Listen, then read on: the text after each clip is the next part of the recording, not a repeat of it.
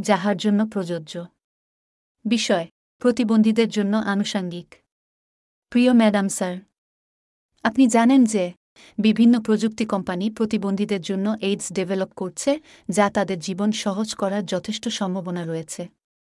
তবে একটি সমস্যা রয়েছে, এগুলি এমন পণ্য যার উদ্দেশ্যে অনেক সংস্থান তাদের বিকাশে বিনিয়োগ করা হয়, তাই তাদের আর্থিক ব্যয় বিশেষত বেশি।